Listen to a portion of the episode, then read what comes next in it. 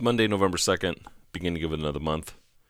And we are only five days away from 60 days of our Fearless 60 challenge. So we're day 55. And it's it's crazy because, you know, as, as I look back on this time and uh, the, the many people that started and the, the people that are left, there's always been a constant denominator. And that's just how bad do you want it? You know, you've heard me talk about this before. But in, in these in these type of situations, right, you, you have two decisions. You either accept the challenge or you deny it, but then you live with the regret. And a lot I had a lot of conversations with people before we started this and the overwhelming response was, man, it's just 60 days is a long time. 60 days is a long time of no alcohol. 60 days is a long time of no candy or sweets or any of that stuff.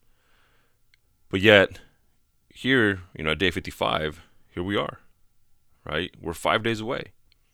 So now the conversations I've had with some of those people that didn't want in at the beginning is regret. Because what seems so far away at the beginning now seems it's right around the corner. And the conversations I've had with the people that are still in it, you know, this last five days, it's the easiest part. Why? Because you're not going to turn in 55 days of struggle and, and, and, and difficult times to break five days from now. Some people might say it's the hardest, but I guess the people that are in the, the that are in the tribe and going through this are a different breed because this at this point it's it's a walk in the park. But the message I want to uh, I want to send out today is is is just that, right? That if that if you don't take control of your life, that if you don't make the decisions you want to make to better your life, you will you're going to live in regret. And it could be, you know, this is only 60 days of your life. And you, and you're going to and you you're going to have regret for not, not not doing this, not being a part of it. Not seeing how you could change, not seeing how disciplined you really are and how bad you really want it. Imagine your whole life though. Right? Imagine even if I told you to commit for a year. That's 365 days.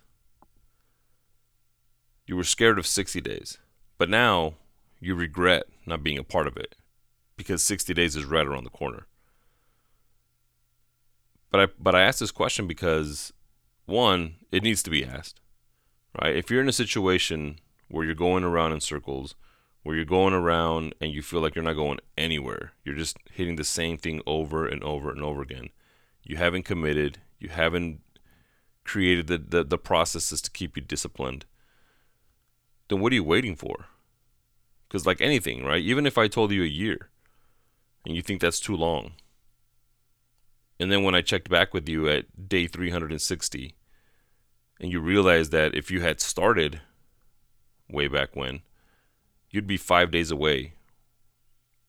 Not only not only just to fulfill the challenge, and not only just to say that you did a 60 day challenge, or in that you know in that example a 365 day challenge, but wouldn't you want to know the type of person you'd be?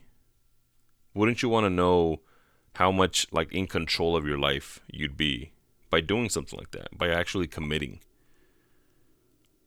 Right? This 60-day challenge, you know, we had we had a couple things that, you know, people couldn't do, like you couldn't have alcohol, you couldn't have sweets or, you know, pastries, anything like that. And it was a struggle. But the thing that I appreciate hearing now, just at least in the last couple of days, from those that are still in it is the ability that they can now say that they have control over those things. Right? Look, some of them, you know, might not want to eat those things ever again because now they know they don't need it. There was a sense of that they thought they actually needed alcohol every day, that they needed pastries every day.